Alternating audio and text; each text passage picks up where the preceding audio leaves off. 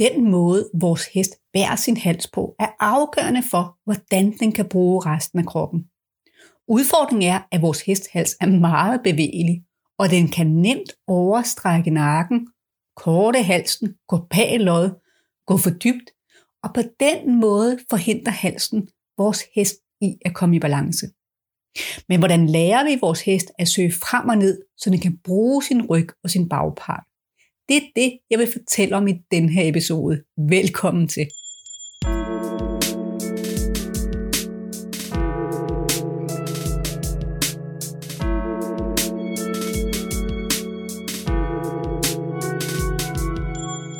Mit navn er Christina Holmenbæk.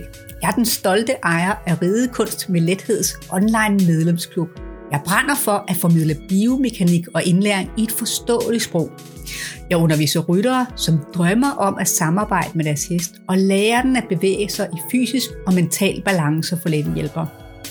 I min podcast giver jeg tips, tricks, inspiration og logiske forklaringer på sunde bevægelser og indlæring, som du kan bruge i din træning.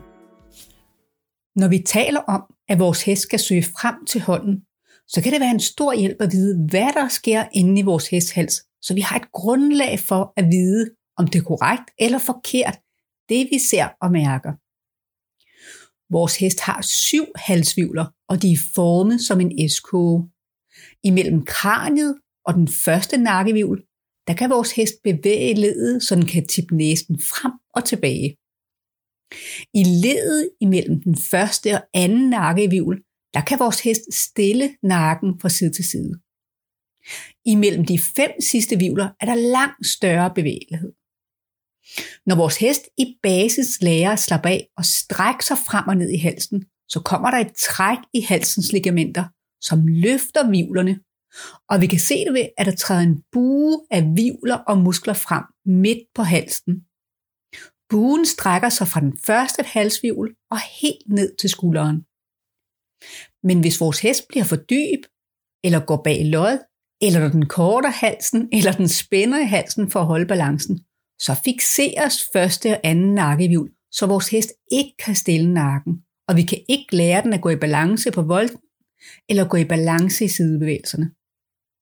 Udfordringen med vores hest nakke er, at den er meget sårbar, så vores hest vil hurtigt spænde i musklerne for at beskytte nakken. Så målet med vores træning er, at når vores hest søger frem til vores hånd, så kan vi få den til at strække sig frem og ned, når vi rækker vores hænder frem.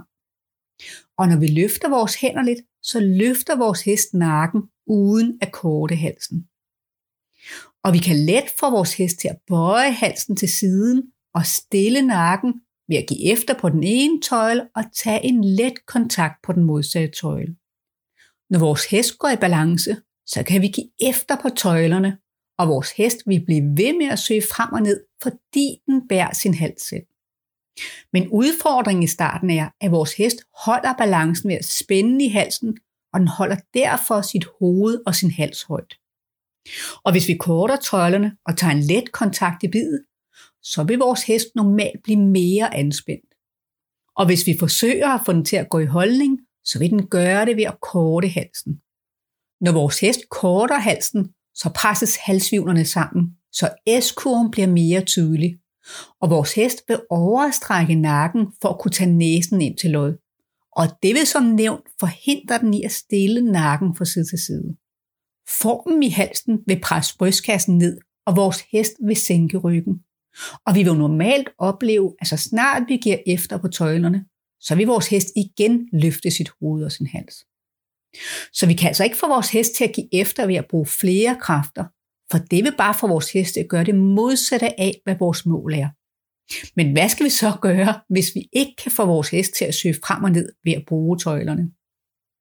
Jeg starter altid med at indlære signalerne i eller fra paraden af. For hvis min hest ikke kan slappe af i halsen og strække sig frem og ned i paraden uden at miste balancen, så kan den det helt sikkert heller ikke, når den skrider fremad med rytter på.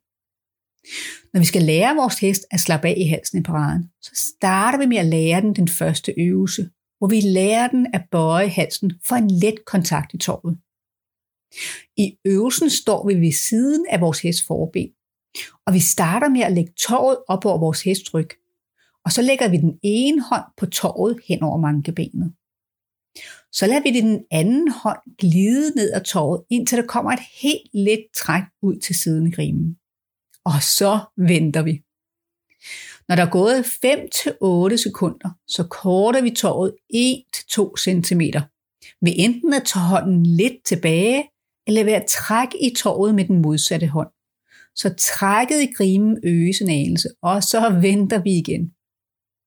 Det gentager vi ind til vores hest giver lidt efter. Det er vigtigt, at vi giver vores hest tid til at regne løsningen ud selv. Det kræver meget kropsbevidsthed og koordination at ændre sin kropsholdning. Så i indlæring skal vi give vores hest god tid til at mærke sin krop og danne sig nye erfaringer med, hvordan den kan balancere sig selv. De første par gange vil der gå lidt tid, før vores hest giver lidt efter. Og fordi den endnu ikke har regnet ud, hvordan den kan holde balancen uden at spænde i halsen, så vil den miste balancen og træde frem. Vi kan ikke direkte lære vores hest at give efter i halsen og at holde balancen ved at lægge vægten tilbage på bagparten. Men når vi konsekvent bremser og bakker vores hest et skridt, så den genfinder balancen, så vil vores hest begynde at slappe af. Og til sidst vil den regne ud, hvordan den kan holde balancen uden at spænde i halsen. Det er helt afgørende for resten af uddannelsen, at vores hest selv lærer at regne ud, hvordan den kan gå i balance. For vi kan ikke støtte eller holde vores hest i formen for at få den til at gå i holdning, for det vil bare gøre den anden spændt. Nå, tilbage til signalet. I starten slipper vi toget, så snart vores hest giver en anelse efter, og vi roser den en masse. Og med øvelse vil vores hest begynde at slappe mere og mere af. Og vi vil begynde at se, at vores hest ikke kun bøjer halsen, men at den også selv sænker nakken, fordi den begynder at slappe af. Nu vil vi normalt opleve, at vores hest begynder at strække sig helt frem og ned, så den holder mulen lige over jorden. Og nu begynder den at holde balancen ved at hænge i halsens muskulatur og læne sig frem på forparten. Et sted imellem at være for høj og for lav, der holder vores hest sin hals med afspændte muskler. Vi kan ikke direkte lære vores hest at bære sin hals med afspændte muskler. Men når vi løfter vores hest ved at tage let opad i tåret, når den er for dyb, og vi bøjer den let, når den er anspændt og for høj, så vil vores hest begynde at bære sin hals selv. Så hvis vores hest ikke giver efter for den lette kontakt i tåret, og den runder sig let og sænker halsen, så ved vi, at den holder balancen ved at spænde i halsen.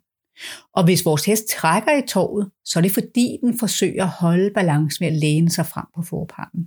Når vores hest har forstået signalet, og den er regnet ud, at den kan holde balancen med at korte sine muskler i underlinjen, og at den kan lægge vægten tilbage på bagparten, så vil vi opleve, at den bøjer sig let igennem hele halsen og strækker sig frem og ned for en let kontakt i tøjlen.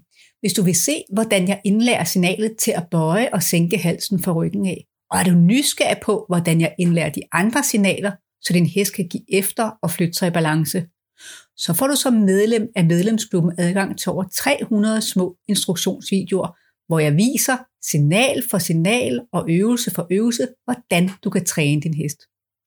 Du kan læse mere om medlemsklubben på min hjemmeside ridekunstmedlethed.dk.